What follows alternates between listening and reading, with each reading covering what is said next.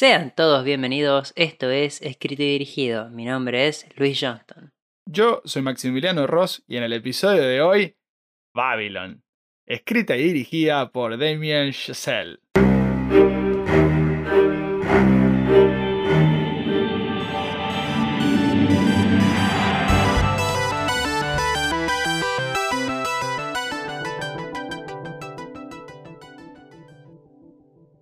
Finalmente me tocó en mi momento a inicio de año, eh, no a inicio, pero en mayo, hablar de mi película favorita del año pasado.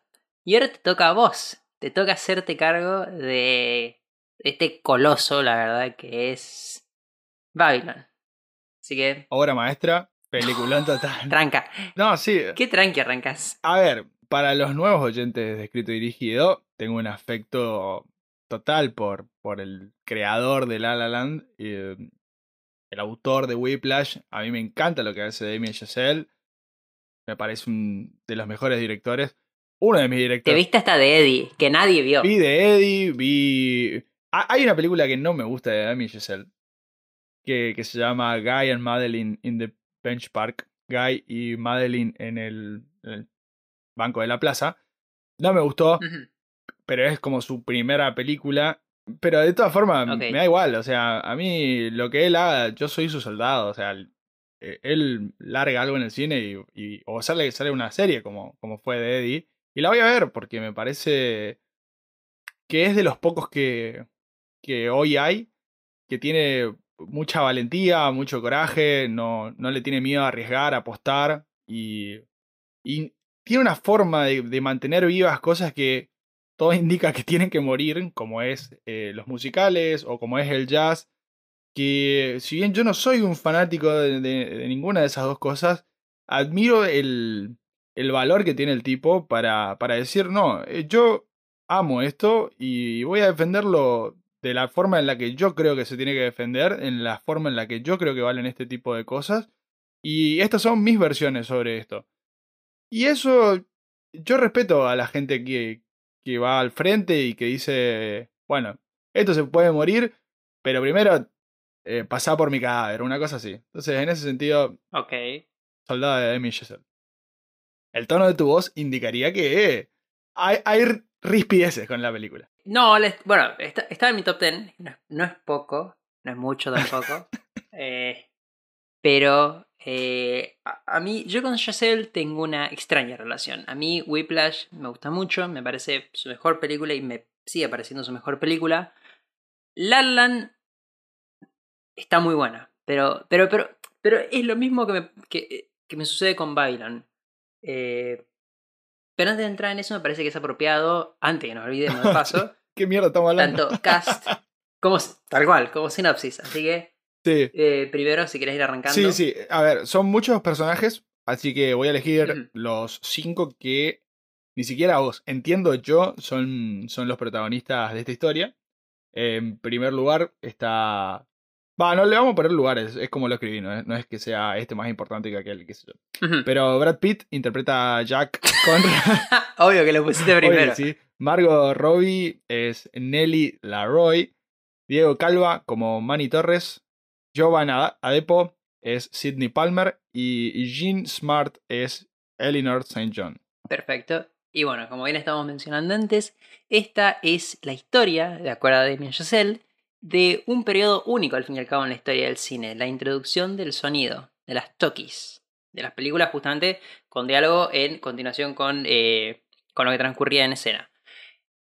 También es la historia de ambiciones descomunales, excesos escandalosos, tanto el ascenso como la caída de múltiples personajes durante quizás la primer gran era repleta de depravación desenfrenada de Hollywood.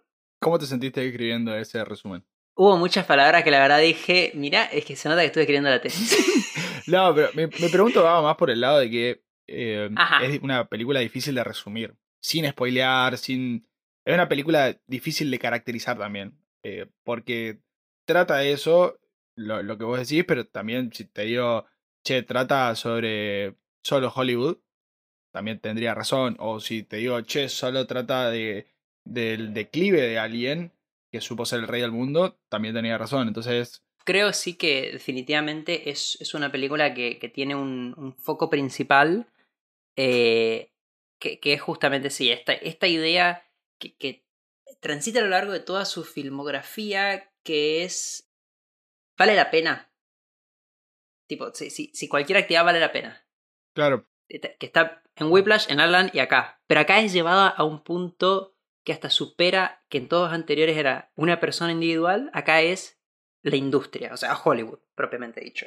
No, eh, aparte de eso que decís, para mí es expandible a, a tanto esta, la, la película uh -huh. esta de 2009 que comentaba antes y la serie del 2020 de Eddie. En, en ambos casos también sigue estando esta, uh -huh. este, nada, lucho por el deseo y, y vale la pena lo que consigo, no lo vale, lo consigo, bueno, en definitiva son como muchas cuestiones que van a, a, atadas a, a, esto que comentás, que es la, la persecución, la, esta, la persecución de la felicidad y demás. Eh, para todos los oyentes nuevos, eh, por ahí una cosa que nos olvidamos de decir, pero en este episodio puede o no ser largo, vamos a ir viendo. Eh, contar que siempre en nuestra primera parte vamos a hablar sin spoilers, entonces es como que vamos a intentar contar un poco y, y ir estirando esos hilos de, de, lo que es Babylon y lo que cada uno vivió con Babylon. Yo creo que este episodio sí. está eh, tiene potencial en mi cabeza de que puede ser bueno, un poco porque soy un arrogante y, y segundo y segundo porque los mejores lo son loco así gracias que... papá eh, no sé si estaba hablando de que yo era los mejores eh, pero pero no volviendo al, al punto de hay uno que le gusta mucho Giselle y hay otro que no. Entonces en ese sentido en este caso eh, cre creo que pueden salir buenas discusiones detrás de todo esto. Eh, como, como recomendación por ahí algo que, que estuvimos de acuerdo los dos es que una película que depende mucho de un clásico del cine como es Singing in the Rain. Entonces como que si te gustó esta película o, o si te gustó Singing in the Rain es probable que te guste la otra y, y viceversa, ¿no? Pero, pero sí es raro. Mm, tengo bueno, mi discrepancia. Ahí, ahí está, va, va, vamos pero... por la primera, vamos por la primera. Que a, a, vos te encantó Singing in the Rain. Sí, sé que te encantó. Sí. Y no te encantó sí, Babylon. ¿Qué sentís que, que es de diferencia entre los dos? Considerando, y, y so, déjame cerrar con esto, que sí, sí, Singing in the Rain es una película que trata sobre un poco lo que decía Luis, de el, la introducción, es un musical, propiamente dicho, que trata sobre cómo las Tokis, o estas películas con sonido y con uh, diálogos, digamos, sincronizados con los movimientos, eh, se introducen y cómo la industria, los mismos actores y el público no sabía si esto iba a funcionar o no y, y, qué hacían estos actores que eran unos fenómenos sin hablar y ahora le tenés que agregar una nueva dimensión que es, che, a ver si tu voz me sirve o no, o si solo me gustabas en esta faceta y en esta faceta ya no. Entonces, claro. Bueno, contame un poco por qué te, o sea, por qué te encantó tanto Singing in the Rain y esta por ahí no tanto. Ambas películas me parecen que desde lo técnico son absolutamente brillantes eh, primero que nada, Singing in the Rain en su momento de los 50 me parece, pero un espectáculo, tanto tal cual está, lo musical, en, ese caso lo que hace a, a, coreografía, en este caso también si querés, y, y también se extiende sobre todo a, a, tanto cinematografía como montaje, como todo, es una cosa espectacular, pero eso es lo técnico, pero yo creo que el sentimiento, eh, tanto en Singing in the Rain, que la dirige el mismísimo Jim Kelly, o que codirige en todo caso. Sí. Hay una forma, me parece, de referirse a este periodo que en este caso es excesivamente cínica y, que no me parece que esté bien, eh, que es, lo que creo que pasa con Yacel, con el cine en general, tanto, eso, y, ya ocurrió, me parece, en La La Land. Eh, tiene una mirada muy, muy de una persona, me parece que que debería haber vivido más para estar tan, tan, tan, para mirar tan mal o, tan, tan de esta forma particular a todo lo que ocurrió antes, siento, sin, siendo un tipo que, que se nota que sabe. Eso es lo que más me sorprende. Es un tipo que se nota que, que sabe de películas, que vio excesiva cantidad. Y, y tiene esta forma de quizás llega un punto en que, en que, justamente decís, ¿sabes qué? No, en realidad, tipo, como que tirás para abajo todos tus héroes, eh, todo para atrás, qué sé yo. Y, y con, con Singing in the no me pasa.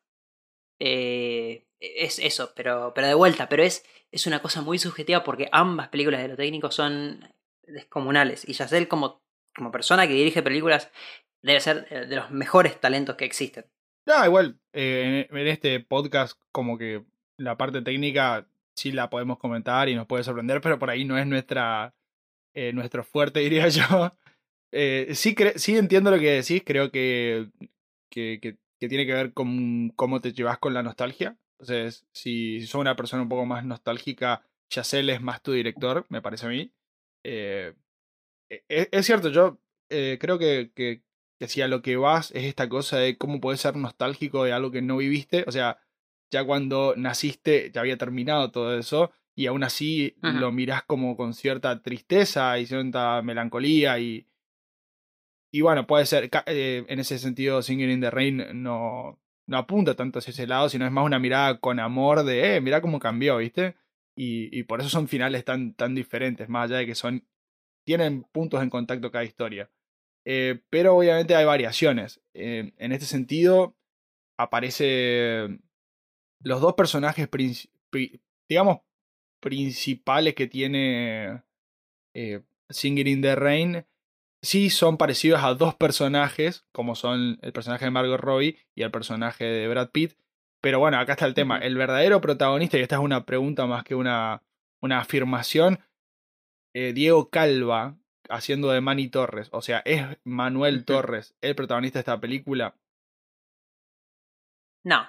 Yo te creo que tampoco. No, no, no. No, no, es, es, es para. Creo que ambos estamos de acuerdo en eso, en que en que quizás similar a, a otra película que trata de Hollywood, como es Once Upon a Time in Hollywood, justamente, eh, quiere, quiere contar sobre, este, sobre este momento y sobre, y sobre la industria a través de justamente diferentes miradas. En ese caso era un doble de riesgo, un actor en decadencia, eh, y, bueno, y, y, una gran actriz en, en ascenso. Eh, y acá es otra vez una gran actriz en ascenso, un actor en decadencia. Y acá, en todo caso, agrega otros personajes, como bien vos mencionaste, el de Sidney, un músico que encuentra su oportunidad en Hollywood. Y eh, Manny Torres, que es una persona que está, está desesperada y al mismo tiempo eh, su mayor sueño es entrar en, en esta industria. Pero desde lo, desde lo. desde por atrás de escena, digamos. Sí, ahí está el tema eh, para mí. Digo, tanto Sidney, que es el, de la, el que hace música, como, como Manuel Torres, ambos son dos outsiders.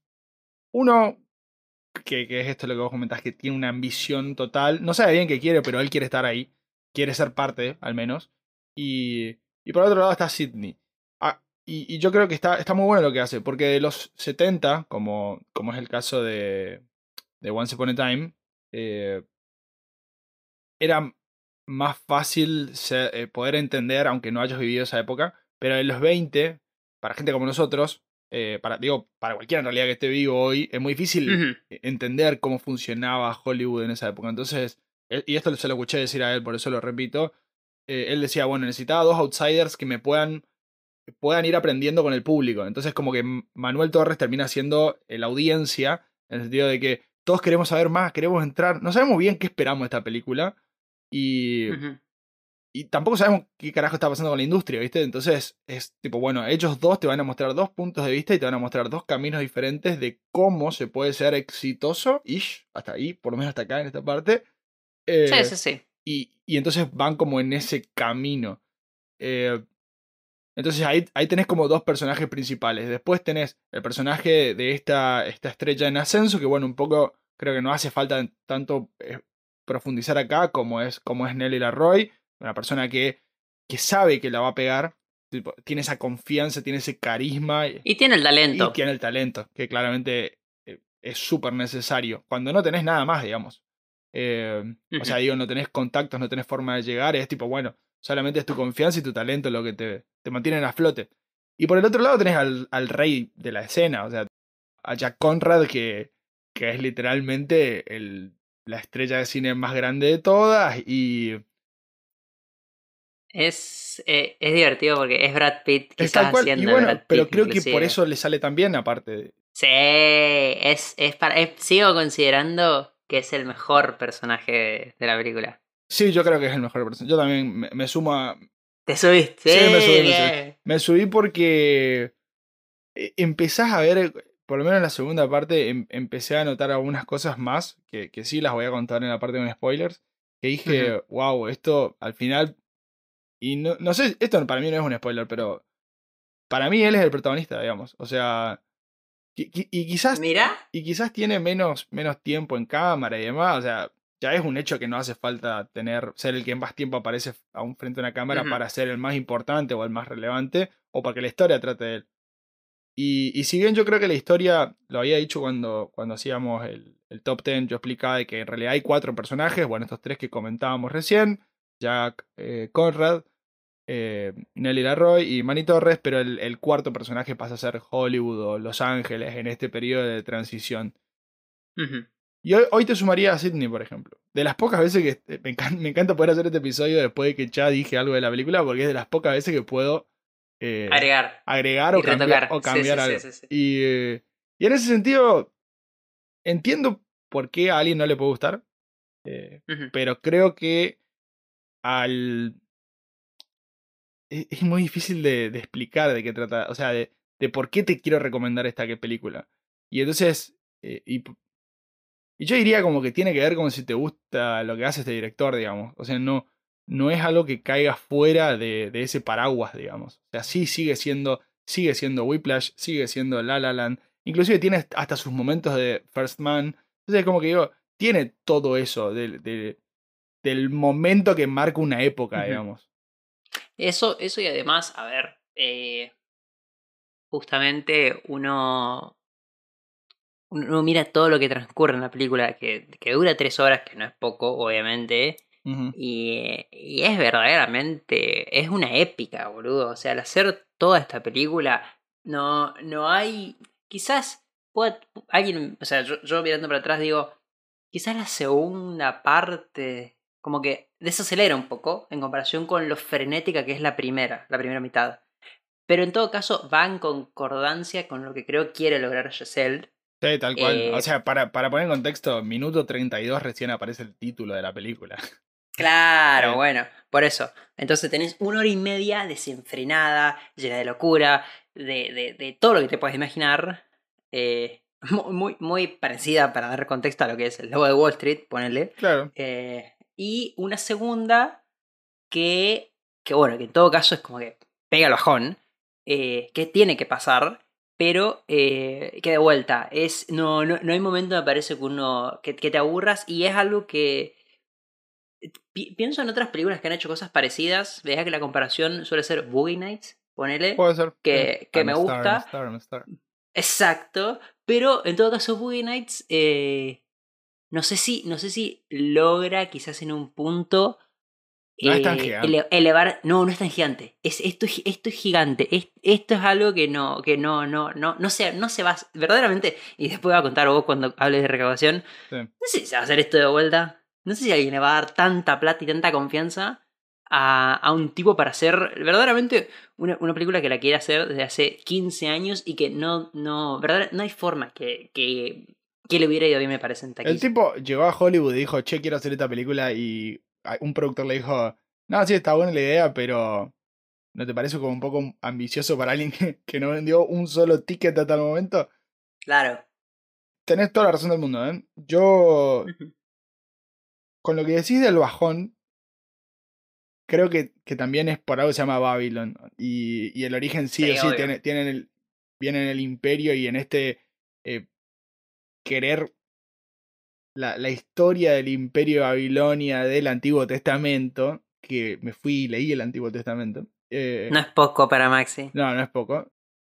Nada, habla de, de esta torre que quieren construir. O sea, vamos a hacerla corta, tampoco no estamos por entrar acá en una discusión bíblica. Pero habla de estos humanos que hablaban el mismo idioma y que quieren hacer la torre más alta del mundo que llegue hasta el cielo. Esa era la premisa. Y que por querer llegar hasta el cielo, como que Dios los termina castigando y les termina haciendo hablar diferentes idiomas, cosa tal de que no puedan hablar la lengua madre y se se va a caer esa torre.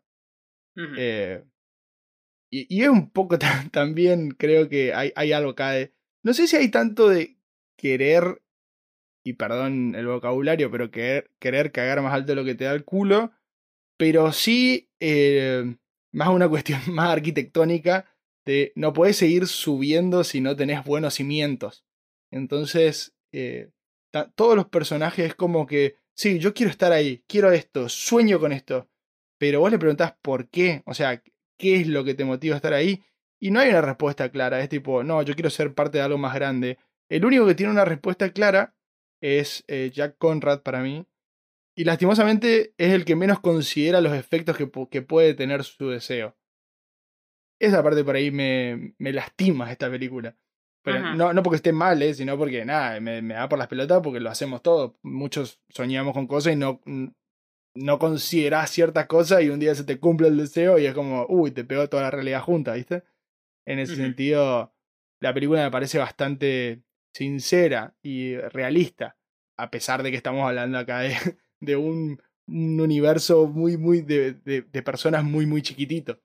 Pero nada, eh, eh, eso creo que es un poco todo lo que podemos decir sin, sin entrar en spoilers y sin entrar en, en ma- en mayores complicaciones con, con la trama y, y ya por, para poder darle un salto a lo, a, a lo que es la verdadera película. Me parece bien. Si no te convencimos hasta acá, va a estar difícil. Ah, espera, bueno, igual. eh, y, solo esto para cerrar.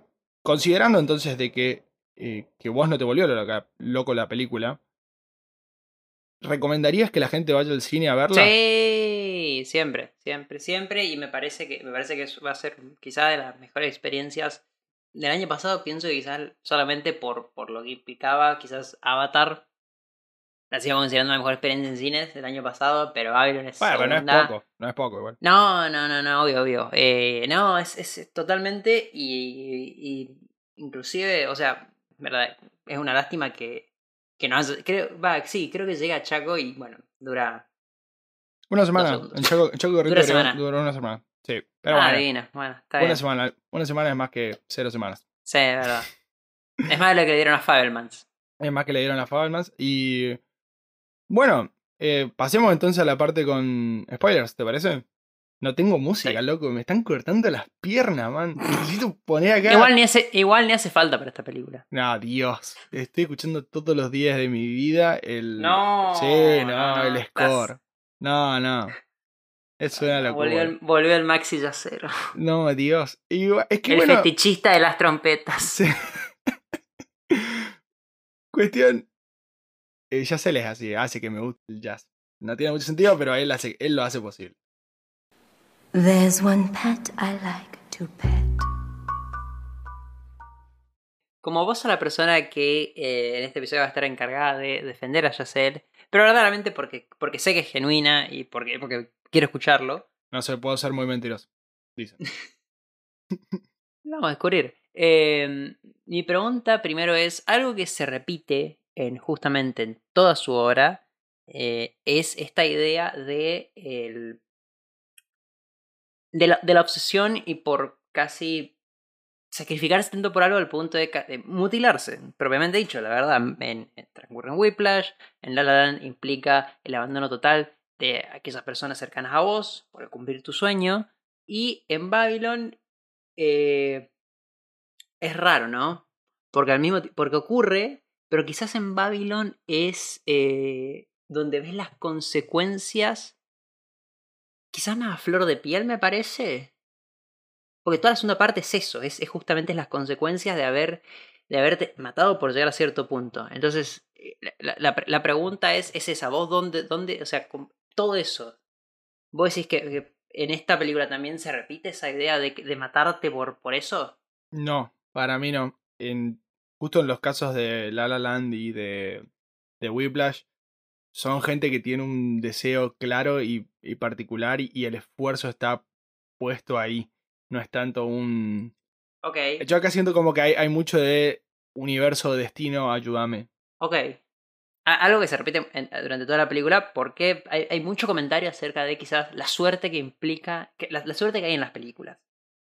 O sea, No, no, pero pará, déjame, te, te Sí, cierro sí. esto. Yo lo que digo es, es como que los, los digamos, estos tres personajes, Manny, Nelly y, y Jack, es como que cuando, cuando les mueven el piso, ahí recién creo que empiezan a querer accionar. Tipo, a querer esforzarse. Él, eh, Jack dejando el alcohol, por ejemplo. O, Con lo, o poco que, con lo poco que dura. con lo, con lo poco que dura. Y, y Nelly queriendo eh, hacerse, tipo, nada, bueno, ahora soy un- una, una lady.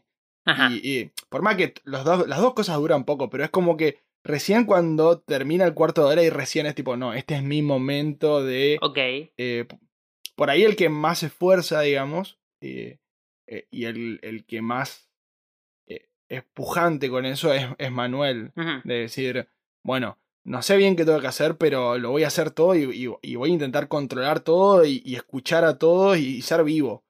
Pero eh, él, en ese sentido, creo que era algo más natural y que a él tanto no le cambió el panorama, porque él, digamos que cuando ya se vuelve director, ya, ya las Tokis estaban, eran un hecho. Sí, en todo caso, inclusive puedes decir que, que él, tanto como Sidney, en todo caso, justamente son los dos, los dos que quizás no, tu- no tuvieron tanto la situación de pegarla, sino que más se esforzaron en todo caso y que justo, justamente son los que sobreviven al final.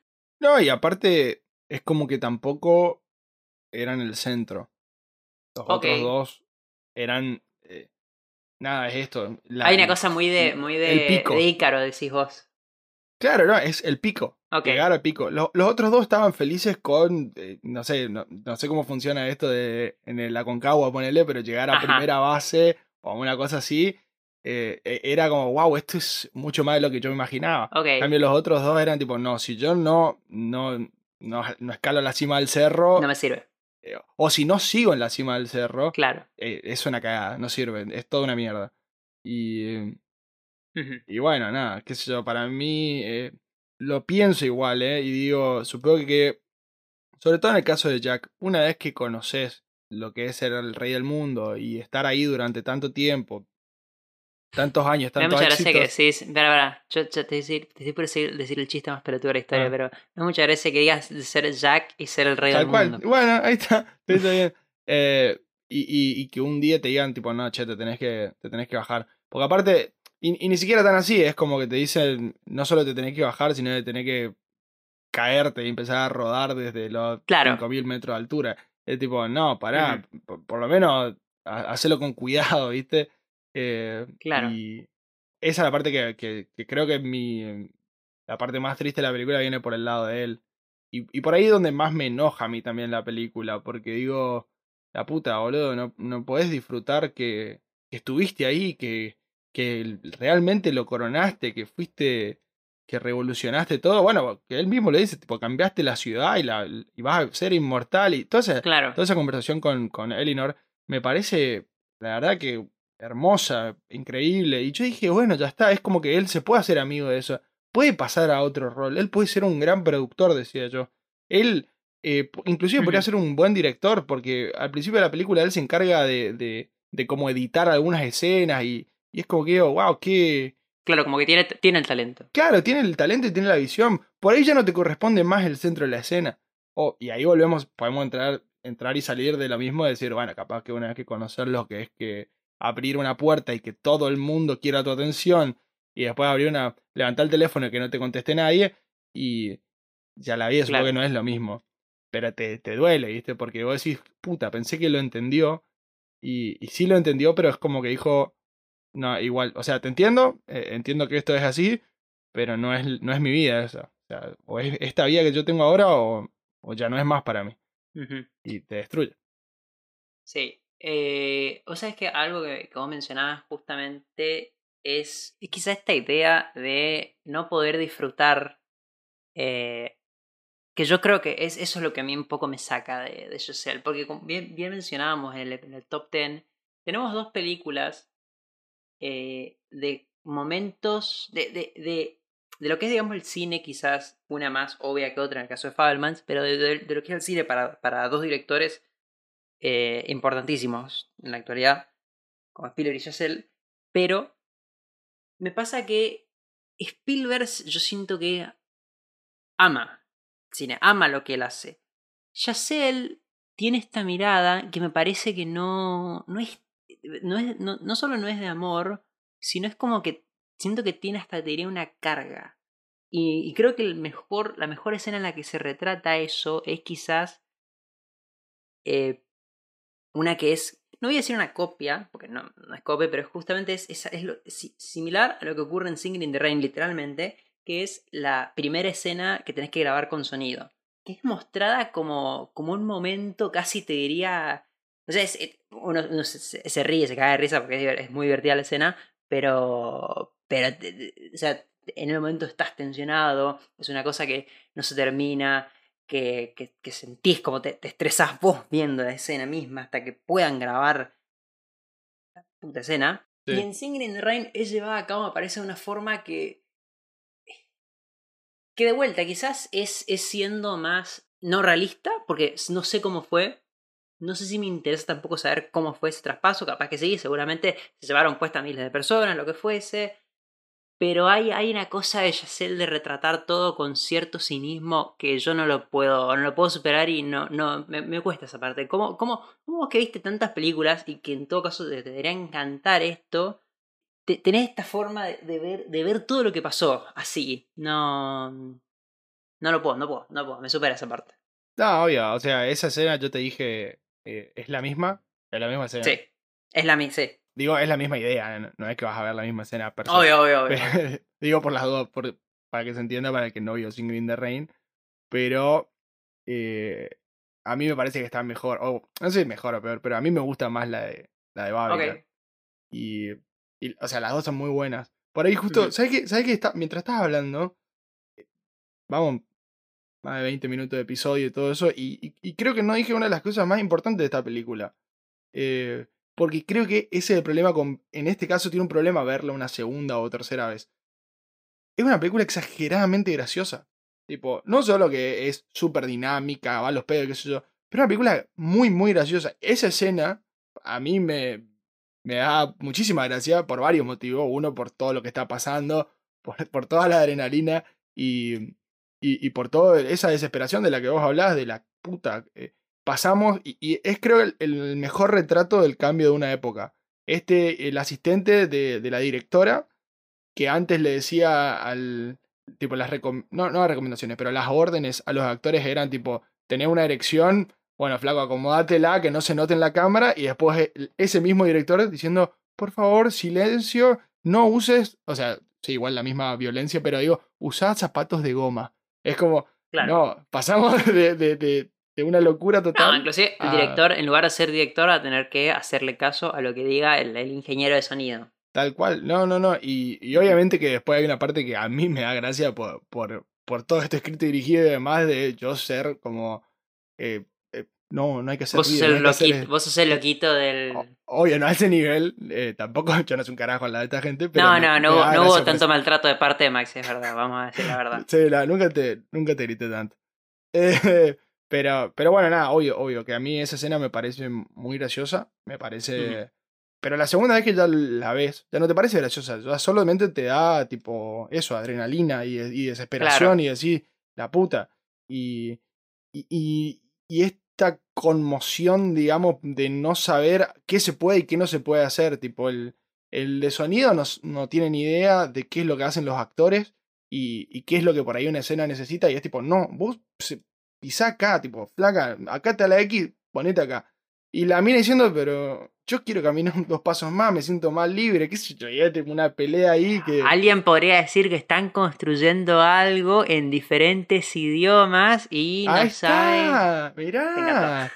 Me encantó. Y bueno, bueno, pero un poco quizás. Sí, sí, sí, sí, sí. Eh, sí, a, a ver, no, si no te gusta eso, está perfecto, lógico, pero no sé, a mí es, esa escena en particular me da como un...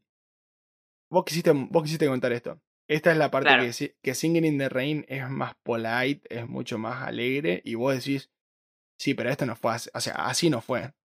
Tipo, no es que todos No, tenían mucha paciencia. Y obvio que son dos películas que si bien tratan del mismo tema, son géneros completamente diferentes, son tonos completamente diferentes. Acá está toda la violencia y, to- todo el drama y, y, y en la otra es más la parte musical, la parte más alegre y no deja de ser una historia de amor entre dos personas con ese contexto que, que igual no es que le quito mérito, solamente digo como que el foco está, está por otro lado y acá es tipo, sí, sí, eso es hermoso esa historia, pero en realidad lo que pasó no sé cómo fue, pero creo que está más orientado hacia este lado de gente puteándose, pegándose, insultándose y, y, todo el tiempo queriendo, eh, nada, queriendo saber cómo mierda se hacía algo porque esto, y acá sale un poco más el economista, ¿viste? Cuando, cuando sale un nuevo producto al mercado, eh, vos, como, bueno, está el personaje de Jeff Garlin ahí que hace de este, de este dueño de la productora y demás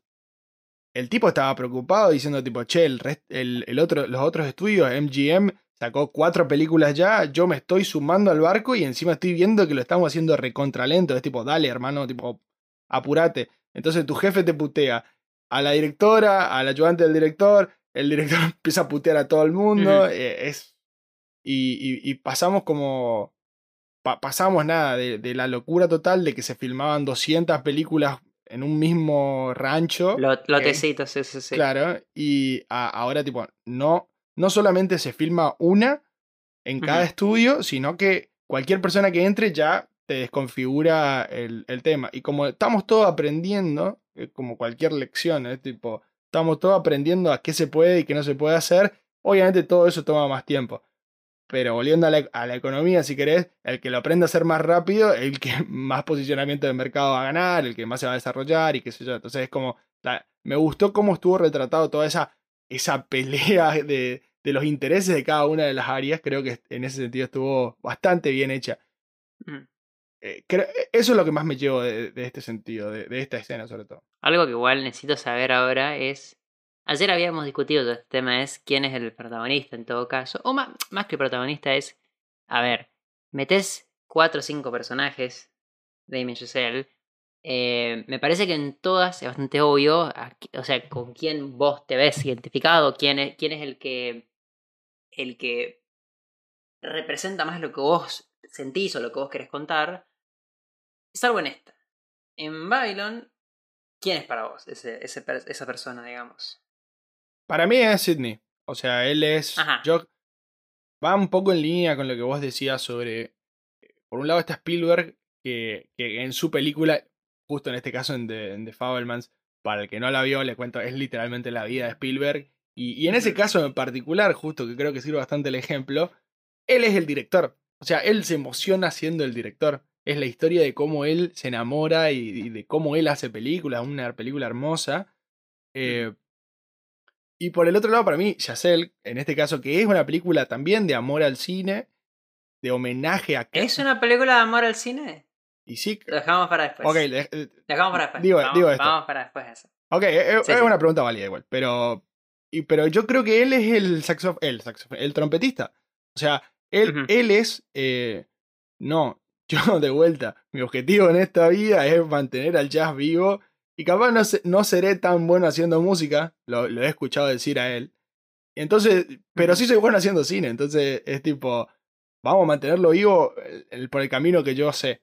Entonces digo, bueno, y, y pero, pero más allá de que pienso eso, yo digo, igual, el, si bien es cierto que sobrevive Sidney Palmer, no sé si es una buena vía la que le queda después. Porque a él también lo, a pesar de que él estaba, volviendo a la analogía esta con el Aconcagua, a pesar de que él estaba en, la base 1, digamos, estaba, tiene 5.000, 6.000 metros de altura, bueno, él estaba en los 500, 600, igual lo tiran de, igual lo tiran revoleándolo, digamos. Él, para mí, se cae, o sea, no, perdón, no se cae, se tira, se tira él, y creo que en todo caso. Bueno, ok, está bien. Eh, está, está bien, pero como que lo dejan, lo dejan arrimado. Sí, sí, sí. o sea, sí. frente al abismo. Le dicen, tipo, escucha, todo lo que vos eh, sos como persona, no es suficiente en, este sentido.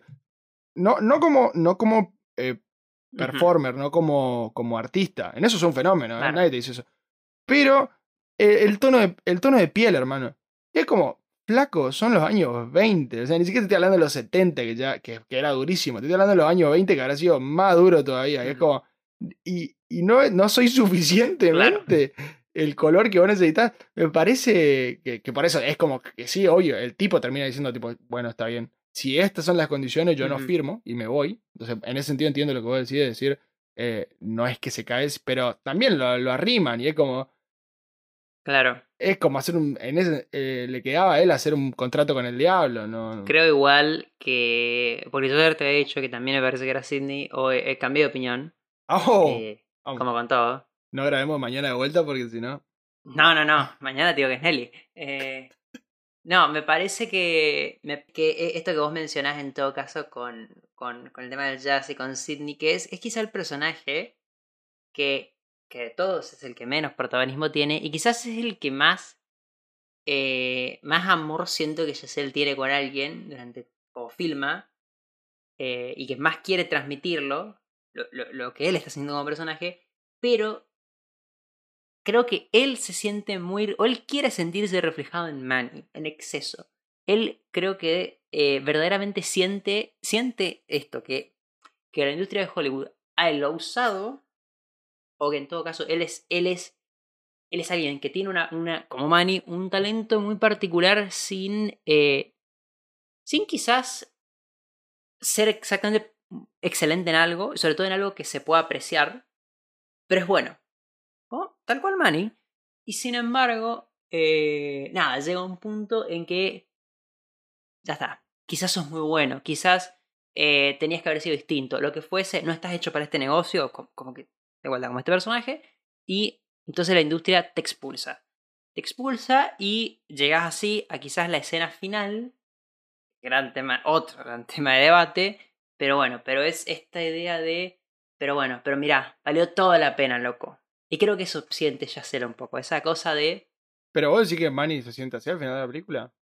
yo creo, yo creo que, yo, por eso, esto es lo que yo creo que él quiere transmitir. No es lo que a mí me transmite, pero lo que creo que Giselle quiere transmitir es esta idea de que Manny es un tipo en todo caso que al final cuando termina de ver Singing in the Rain, o cuando está viendo en el cine y ves toda la evolución y lo que fuese, es como valió la pena. O sea, pasó todo esto detrás, pero pero mira, es, o sea, lo, lo vale por el cine. Como que todo el sacrificio es, y bueno, pero fue por, fue por amor al arte. Y creo que Yacel siente como que su carrera o su vida está haciendo una cosa más o menos así, pero de vuelta. Es, eso creo que es más lo, lo que él quería que efectivamente lo que, lo que termina poniendo en escena.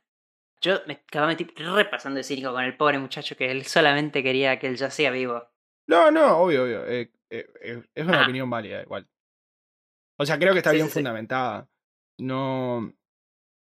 Yo, yo no lo veo de esa forma, siendo sincero. O sea, yo creo que si bien es como que él dice, estoy contento de haber formado parte de esto, de haber llegado, a, a- ayudado a que el cine llegue a esto, y, y es como que de alguna forma por ahí le cumplí el sueño a, lo- a los otros dos, a. Jack por, por, vi- vi- viste, tipo, Claro. tenías razón, pasaron 30 años y yo soy ese, ese, ese tipo solo en el cine que mira para atrás y, y- y se enloquece.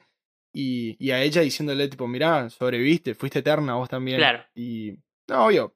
pu- Puede, puede ser. Pero yo no lo veo a Giselle de esa forma. O sea, yo no creo que él, a él haya quedado afuera del, del cine. Después de lo que pasa con La La Land, le dicen, te doy 100 millones de dólares para financiar Puede tu ser. proyecto Sí, sí, sí. que no sé, tipo, o sea, es una de vuelta. Hoy, ahora salió mal, eh, y hablo con el diario del lunes, tipo, literalmente salió pésimo en términos recaudatorios. Yo creo que es por otras cosas, no por la película per se. Eh, que llegaremos a eso en, en su debido momento. Pero digo, yo no sé si a él, a él lo, lo extirparon de la industria. Yo no, no lo veo de esa forma. Sí, obvio, no creo que, eh, que gane más cosas. O sea, no creo, ojalá que sí, eh, ojalá que pueda se- seguir haciendo películas que no le den lugar a, a la duda de, de que merece premios, digamos. Pero más particularmente el Oscar, que es lo que él está queriendo. Y yo creo como que él hizo la paz con la idea de nunca voy a ganar. eh, en ese sentido. Y como yo ya sé que nunca voy a ganar y encima me siento humillado y bastardeado, ahora sí voy contra vos. Eh, Creo que eh, era un... O sea, esa era mi idea original sobre de, de por qué se hizo esta película. Y después cuando me puse a leer y que dijo que, que él la tenía pensada desde el 2009 y que después, tipo, esta misma película fue mutando y una parte de esta película terminó siendo La La Land, por ejemplo, fue como que dije, ah, bueno, entonces no, capaz que no era tan así. Y después dije, bueno, capaz que hay un poco y un poco, ¿viste? O sea, sí, capaz que la idea original de retratar a, los 20 sí es una historia vieja, o sea, sí es una idea vieja de él, pero después dijo, ajá, ahora, ahora voy yo contra ustedes, digamos. No sé, yo, obviamente que todo esto que vos decís, creo que, que puede cumplirse, o sea, creo que puede, después de este, este gran fracaso, es probable que, que algunas puertas se le cierren, lo cual me da pena porque para mí es un peliculón. O sea, e, es realmente una buena película que se vendió mal. Vos ves los trailers, una cagada. Son, está mal hecho eso. Pero bueno, es la realidad de que es, imposible vender esta película. O sea, arranca. arranca... Pero es imposible vender esta película. Entonces digo, por, eso yo digo como que él es más Sidney. De decir, yo supe lo que es estar allá arriba, pero yo soy el que decide salir. Yo soy el que decía hacer mi película contra ustedes. O sea, se vienen, se vienen más Whiplash. Y ojalá, qué sé yo, o sea. Claro. No, no. Hoy no sé qué proyectos tiene en mente, no tengo nada. Después le preguntaré a, no, por eso, bueno, Damien se está conectando ahora mismo a este episodio y le vamos a poder preguntar en. Sería increíble. A mí me gustaría hablar con él. Eh... Algún día hablaré. Y. Em, Ahí está. Nada, bueno, pero sí, sí también creo que tiene esta cosa con... Yo creo que él, le hizo la guerra a mucha gente igual con esta película, no solo a Hollywood. Haciendo el personaje de, de Eleanor eh, St. John está basado, digamos, en una periodista de la época que se llamaba Eleanor Glynn. Eh, y, y, fue también como esta cosa de, mirá cómo son esto, unas cucarachas los periodistas. Entonces fue, fue contra todos él. O sea, claro nada, te banco, eh, te banco que quieras hacer mierda al mundo, pero al mismo tiempo es tipo, vos también, al igual que tus personajes, te vas a tener que atener a las consecuencias de esto. Eh, no quiero, eh, yo no quiero, yo, por mí que, yo quiero que él siga haciendo lo que se le canta, por mí, yo estoy, yo pago la entrada, todo. Pero, pero bueno, creo que, que se viene toda una parte más oscura, una parte más de crítica. De, sí. y, y, y, de menos presupuestos y cosas así, porque por ahí, si, si esta era un hitazo, si esta era una película que vos decís, ok, bueno, los varió todos, pero hizo, no sé, cuatro veces el presupuesto en box office, ¿y qué le vas a decir? Y la calidad de la película la tenía, entonces también digo, la puta, o sea, ni, ni siquiera, ni siquiera fue tu culpa esto para mí, para mí, eh, ojo, para mí. Eh, ni siquiera fue tu culpa para mí que le haya ido mal. O sea, les fue mal por otras cosas. Ahora, eh, haciendo una, una vuelta en U y hablando de, de Sidney, también creo que en esta personificación de Yacel ahí hay una escena clave, que más allá de que también, también es muy graciosa, es la de, la de cuando Nelly quiere hacerse la lady, digamos, y se va a este evento y, y Manny queriéndola cambiar y dando una oportunidad para hablar con esta gente, todos estos señores de, de, de, mucho prestigio, bueno, que ya, ya ahora con con Los Ángeles, Hollywood totalmente cambiada, con algo que está presente pero está muteada o está silenciada, que es la idea de la ley seca y, y, todo el cambio que hubo con eso, y el código Hayes, que, que hablaremos un poco más adelante, pero eh, también creo que, que, que, tiene un poco de suerte Sidney en, en esto de se, se fue o, se, o lo tiraron o lo que fuese o se fue corriendo por decisión de él o no. Y es mm. que al tipo medio que lo salva la campana, me parece a mí. E, en esa escena en particular, porque si Nelly no, no tiene este ataque de locura, él lo iba a tener. Entonces era quién, quién explotaba primero. Porque el tipo se estaba comiendo comentarios racistas cada dos por tres, cada dos por tres, cada dos por tres. Se quería ir, se quería ir, se quería. Él era más vivo, obvio, era, más vivo. O sea, es como que entendía de que no, se, no podía ser una locura, pero se quería ir, se quería ir, se quería ir. Y en un momento como que se para y, bueno, dijo, bueno, ya está, no me queda otra que mandarlo a la puta. Y ahí Nelly se enloquece. Claro. Entonces digo, fíjate también, hasta, hasta en eso tenés que tener suerte. Hasta en eso tenés que tener suerte. Por eso es como que digo, te vas por la puerta grande, pero también hay algo de suerte en, que vos puedas tomar esa decisión y que no la tomen por vos. Me quiero que pasemos a otro tema sin antes mencionar a nuestro Spider-Man favorito, Tobey Maguire como James McKay en esta película, que en todo caso es algo que A ver, entonces esta idea justamente. Yo, yo, yo sigo con la misma idea. Yo, yo estoy centrado y, y, no paro de hablar de esto mismo. Pero es. Tipo, todo, todo es malo. Tipo, todo, todo lo viejo de Hollywood, eh, todo era malo. Porque todo lo que se vio hasta ahora, de, de cómo es filmar una película, de lo, de lo desgastante, al mismo tiempo a veces quizás de, de los directores que maltratan, de, que todos, son, todos los actores son alcohólicos, de, de, que es todo medio suerte, porque es justo suerte que, que la mariposa se sitúe en el, en el, en el hombro de, de Jack Conrad, de nuestro protagonista. Es, es, justamente de que no hay grises, no, no hay algo. Porque justamente me parece que el personaje de James McKay en todo caso podía ser ese. Escuchá, es fantástica la industria, o, o, en todo caso tiene sus, tiene sus puntos hermosos y, y, de poder ser un escape o cumplir sueño o lo que fuese, Almans, o, y tenés también tu, tu si querés, tu, tu, tu, tu manzana de, de, del árbol que no podés comer, porque, es peli porque eso te echa en todo caso de Steden o lo que fuese, que podía ser este personaje, pero no, todo, pero es como, es un, inclusive sí. podés descender más al averno en todo caso con, con este personaje es, es, como, es, es todo miseria y eso no... Pero... No puedo, no, no pero puedo. Yo, yo, sí, no, dale, pero dale. yo siento que vos lo querés ver así. O sea, yo lo veo... Sí, obvio, obvio, obvio. yo lo veo todo... No, no sé si gris... No, no, no sé si gris, pero... eh, O es blanco, o sea... eh, Combinan el blanco y el negro, eh, entonces ergo es gris. O sea, ten- tenés el tipo... Toda la escena esta de la batalla campal diciendo... Mirá qué espectacular que es ver esto, mirar ese beso. Pero al mismo tiempo es... Che, no vimos mil películas, digamos, meta de, de esta cosa de lo lindo que es el cine. No, no hay un millón, no hay un millón de esta. Eh. Y yo creo que el tipo Sí. hace la pregunta de, ¿era tan lindo como parece o no? Bueno, yo te muestro que hay algo feo también, pero, pero sin dejar de mostrarte la magia, porque varias veces él, no, no solo se lo dice, que es importante, pero si no se lo muestra, mirá lo mágico que puede ser también un lugar que a pesar de todo es una cagada, o sea, que tiene una cantidad de cosas oscuras. Inclusive, ese, eh, esa escena no la vi de esa forma. La vi como, mirá como hasta el lugar más horrible y desagradable que puede ser para, eh, no sé, como lo, no sé, como, eh, como lo, lo menciona en un momento, que es como el, el ano de Hollywood. Para muchas personas es una locura, es algo hermoso, inclusive para este McKay. Claro. es como, inclusive en el peor de los casos, hay gente que ama esto. Eh, Claro. por eso e, es como lo quieras ver. Eh, Vos lo ves de esa forma, está perfecto, pero yo digo, mirá, es tan bueno todo esto que hay un lugar para todos. Obvio, Claro. no será el centro, el reflector no te da de, de lleno, te da un- una rendijita de luz. Algo muy chiquitito te, te está, te está pegando.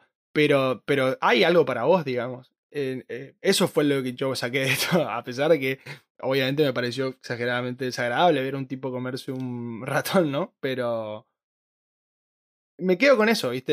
Eh, pero sí, también, me, obvio, lo otro pensé, digamos, si lo quiero llevar para lo malo, le dije, ¿qué onda? Esto es medio un- uno de los infiernos dantescos que vos vas bajando, una cosa así. Dije, "¿Ha- ¿habrá algo de esto acá? Claro. Y ahí fue como que dije, eh, capaz que sí, pero me hace el boludo y voy a creer que es algo lindo. Es algo lindo. Entonces es como, yo me enfrasqué por ahí más en lo lindo Claro. y vos decís, tipo, no, no, esto Ujú. es tipo lo que hiciste estar feo.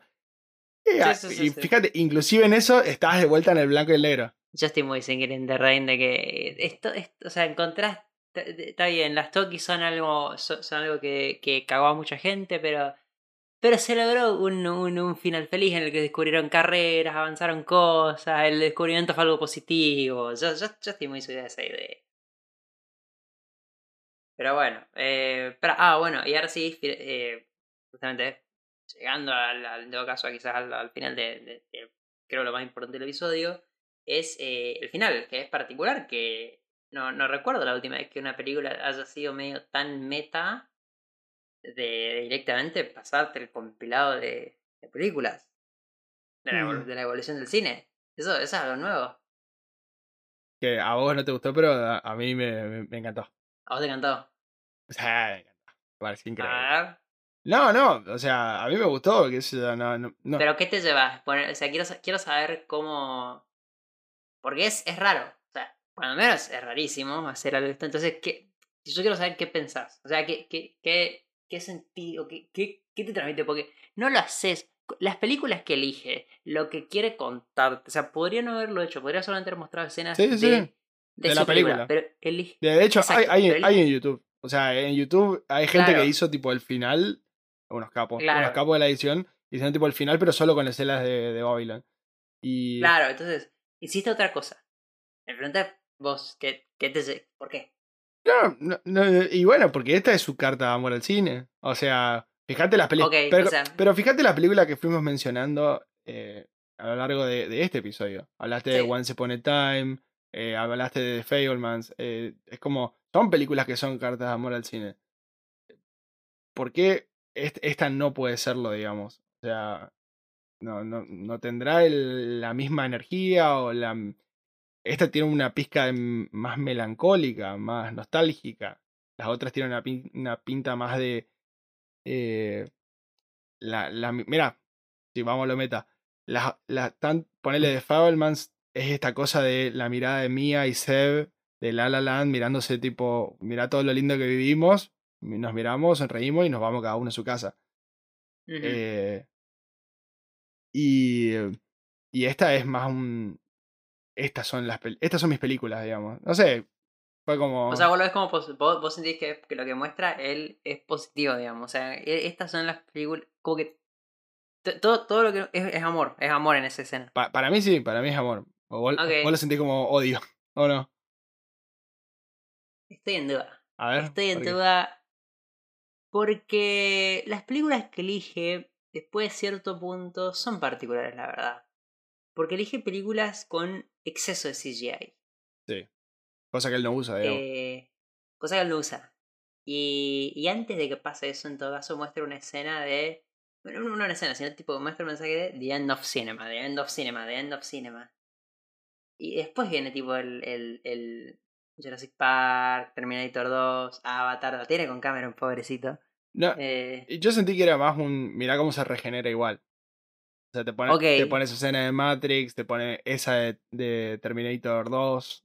eh, ajá. entonces lo sentí más como un. Mirá cómo, cómo murió, pero revivió. O sea, como lo que pasó, lo que pasó con las Tokis Claro, o sea, mi- mirá, bueno, es el mismo idea. Jurassic Park inclus- eh, inclusive, tipo. Claro. O, o te muestra 2001, Sí, pero- ponele. Tipo, son, son películas que hablan de. eh, Algo termina, pero empieza. Tipo, y, y- y nunca nada termina del todo. es- es- no sé. Hay algo ahí. La verdad que no lo pensé tanto, eh, no te voy a mentir. eh, No, no lo pensé tanto. Sola- solamente estaba estaciado. Yo cuando lo vi me pareció súper particular porque yo no paraba de ver TikToks que te decían el final del final de cosas, el final, el final de Babylon.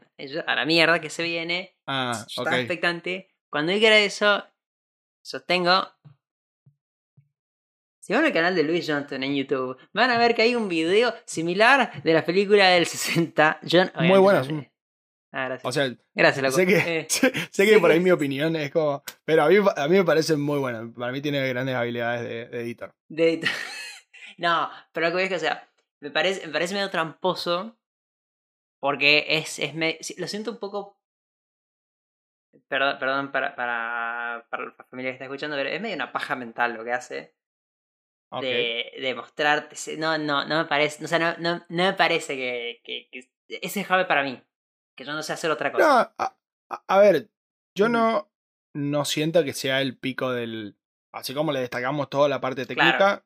no siento que diría es algo como, wow, el, el- Claro. no le diría a nadie, tipo, mirala por el final, digamos. No, no, no, no, no, no, pero sí, sí, sí es algo que me llama, me llama la atención de que un tipo que justamente no hace honor sin Pero lo hizo en La La. Land.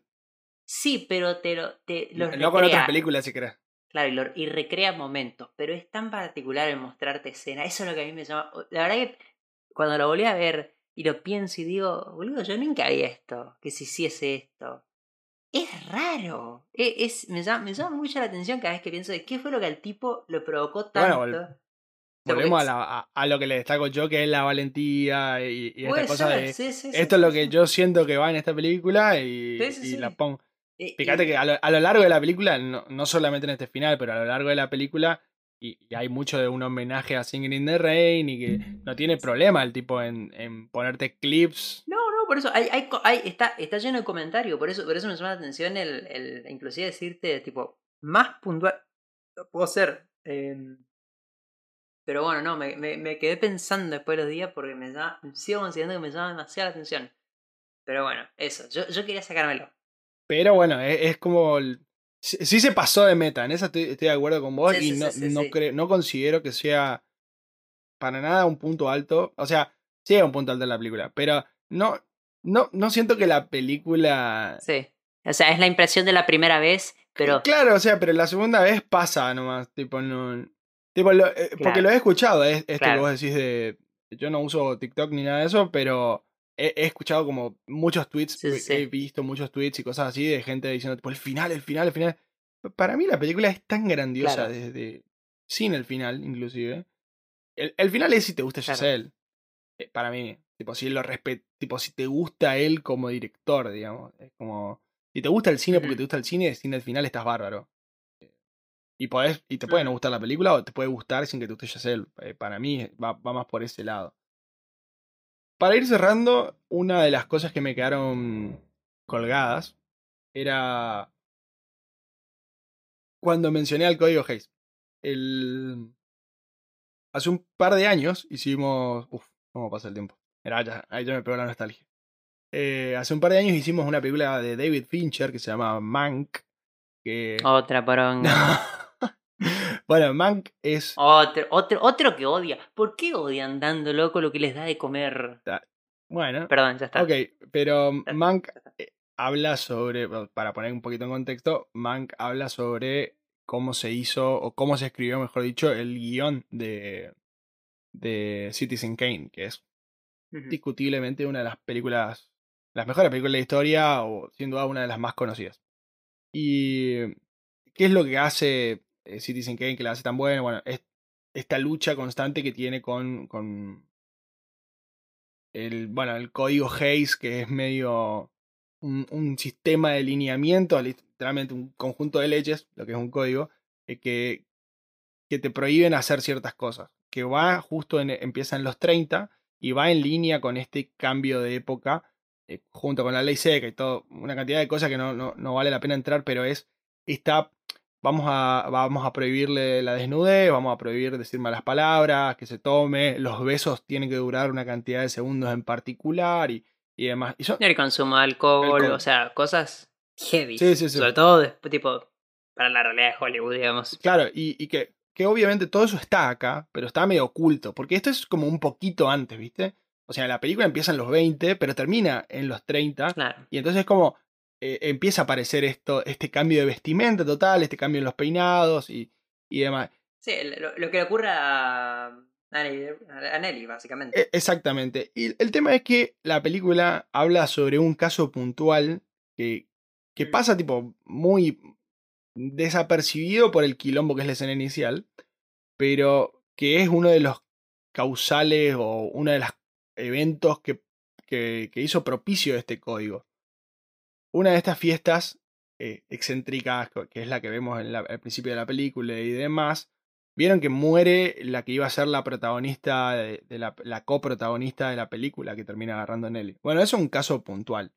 Eh, un caso que existió, digamos. Uno de, de estos comediantes, actores, que se llamaba Roscoe Fari Arbuckle, eh, termina siendo medio condenado por, por la violación y la muerte de la actriz Virginia Rape en 1921. Y mm, si bien el tipo nunca se sabe bien si, si tuvo o no la culpa, porque fue exonerado varias veces, eh,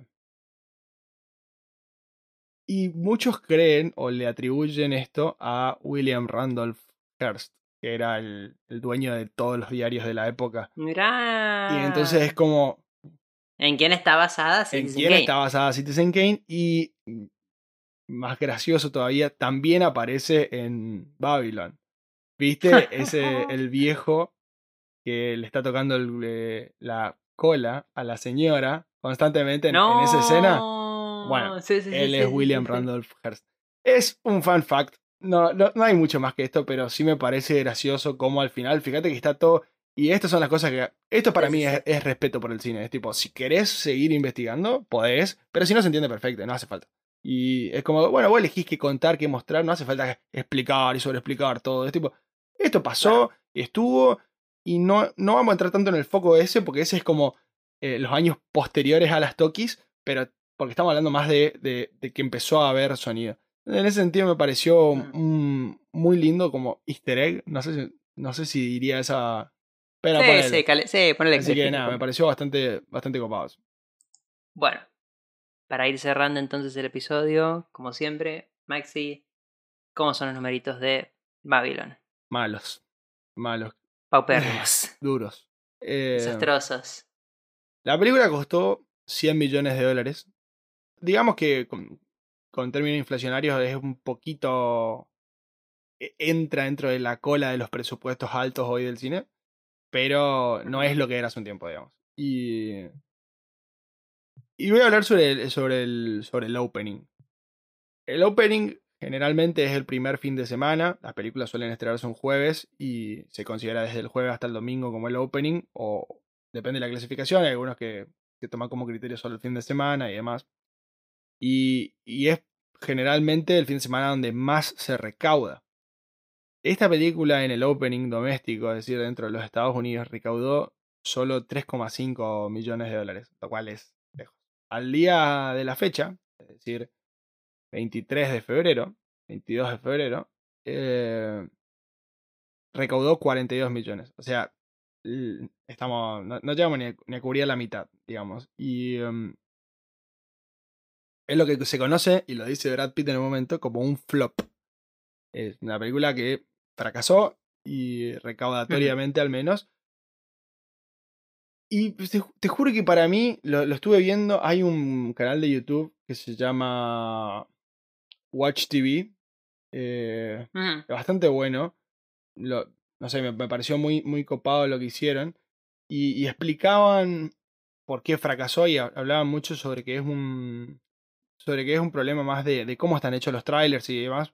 Eh, varias veces comenté que yo no veo trailers, o sea, a mí no, no, me, no me tenés que comprar para ver una película. A mí, en este caso en particular, más que nunca, me decís Giselle, Brad Pitt, Margot Roy, no tengo nada que cuestionar, me voy Mm. al cine.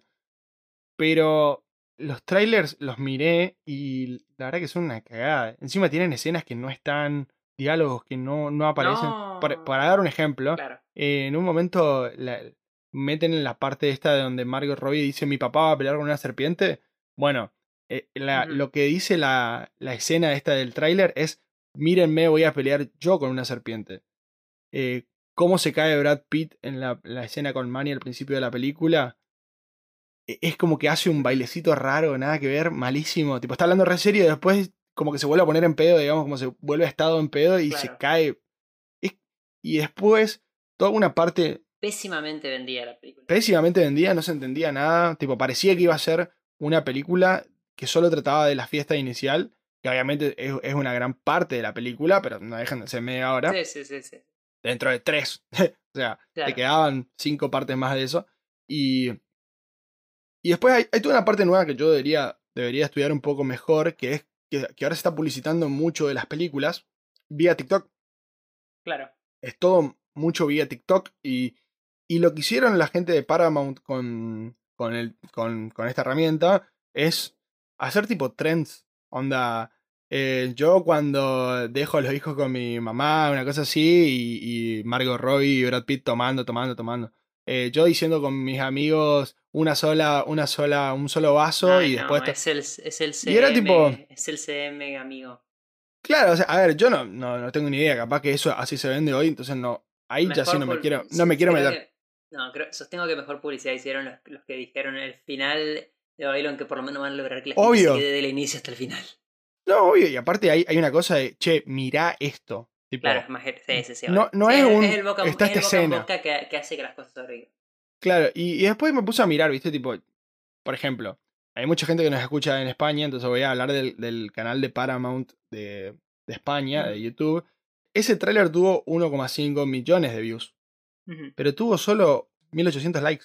Sí, sí, nadie interactuó. La gente lo, lo vio, pero le pareció una cagada. Sí, digamos. sí, pasó y eso, para, Para que vos te una idea, agarré y me puse a mirar las entrevistas de ellos. U- Uno de esos canales de Fandango eh, subió las entrevistas de, de todos los actores de la película. O sea, un total de dura, la, el video entero dura 43 minutos. Ya que estamos, sigan ¿no? en YouTube, loco. Un likecito, no sé, ya que estamos.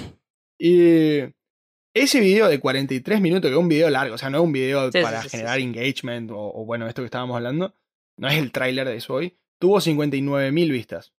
Y ese video tuvo 1.000 likes. Claro. Te estoy diciendo que el de España tuvo 1,5 Sí, sí, millones de... O sea, no es que a la gente no le gustaban los actores o, o lo que trataba la película. A la gente no le gustó el tráiler. Tipo, Claro. era más claro imposible. Y bueno, o sea, un- un- una pena realmente. Una pena porque me parece un peliculón con un... Y con esto voy a hacer ya mi parte.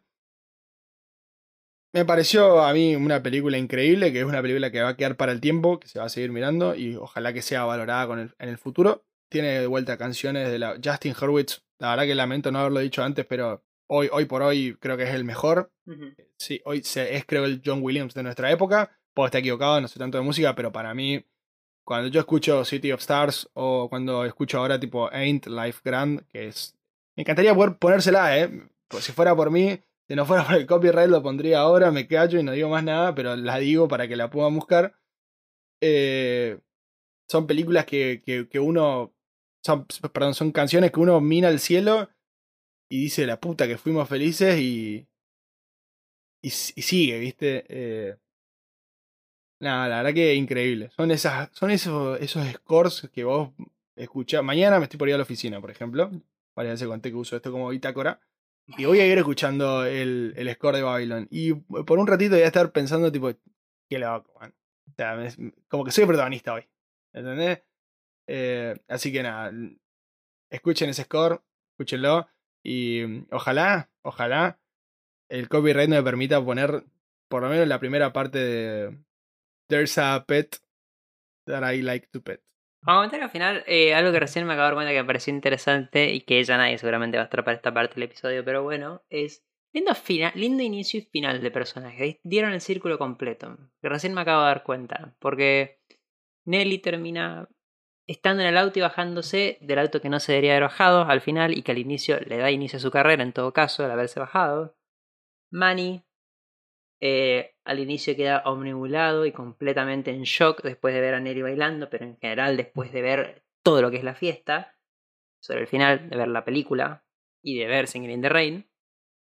Y eh, Jack, en todo caso, es quizás la conversación más honesta y de amigos que tiene, y quizás la, la única gran amiga que tiene, en todo caso, en todo Hollywood, es la primera con la cual conversa y al fin y al cabo la última con la cual eh, ante el trágico final. No sé, eso me pareció, me pareció interesante los cierres esos de, de personajes.